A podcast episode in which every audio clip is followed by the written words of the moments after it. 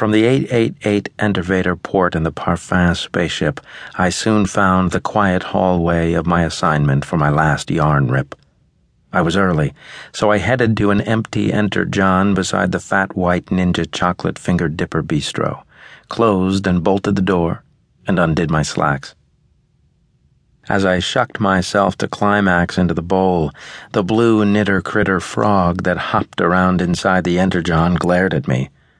Hey, Hopper, it said.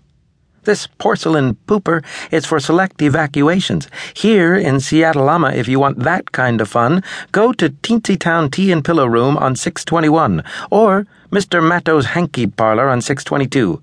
Be sure to mention me, Enter John Frog, the Seattlehama Sh Hopper, for a 10% discount on your first visit. His speech doubled in speed. This offer may not be combined with any other and is time limited for 23 hours and 43 minutes starting now. It is not redeemable for credit, and the terms and conditions of this offer may change at any time. SO 94B. After splashing myself with water, I hurried out guiltily. For the next quarter hour, I paced the hallway anxiously, trying to convince myself that there wasn't anything wrong with me, that my root wasn't rotting, and that the frog wasn't going to report me to the authorities. The stores here were filled with Electro logo t shirts with celebs' faces, the towers, and all manner of logos. There were plush dolls of characters and critters. I saw miniatures of the city made out of every conceivable material wood, metal, meat, light, and ice.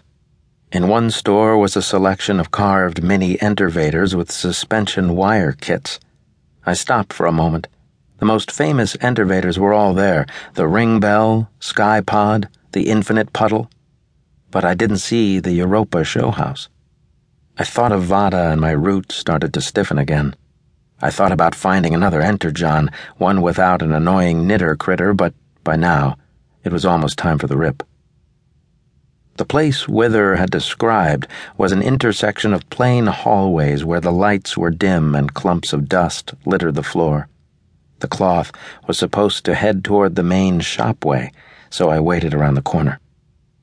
Soon, hard soled footsteps approached. A man in a bright yellow suit came around the corner. He was watching a screen in his hand and didn't even see me as he passed. I relaxed, but a moment later, I heard several small grunts, a muffled scream, and the pas de deux footwork.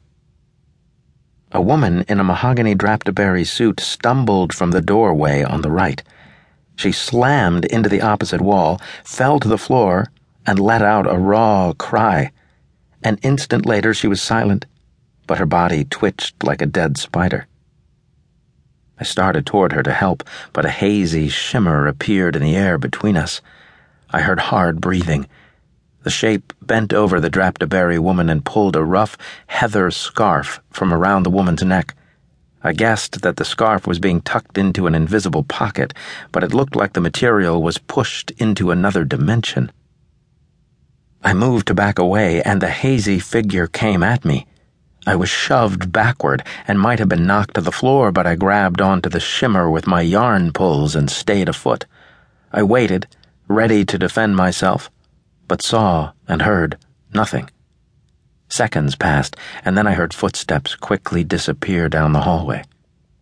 It was gone. Draped-berry had come to rest with her face toward the wall, but when I stepped over her, I was surprised to find her eyes and mouth wide open. She looked like she was frozen in screaming pain, and even as I touched her neck to feel for a pulse, I knew something terrible had just happened. Turning, I ran before it happened to me.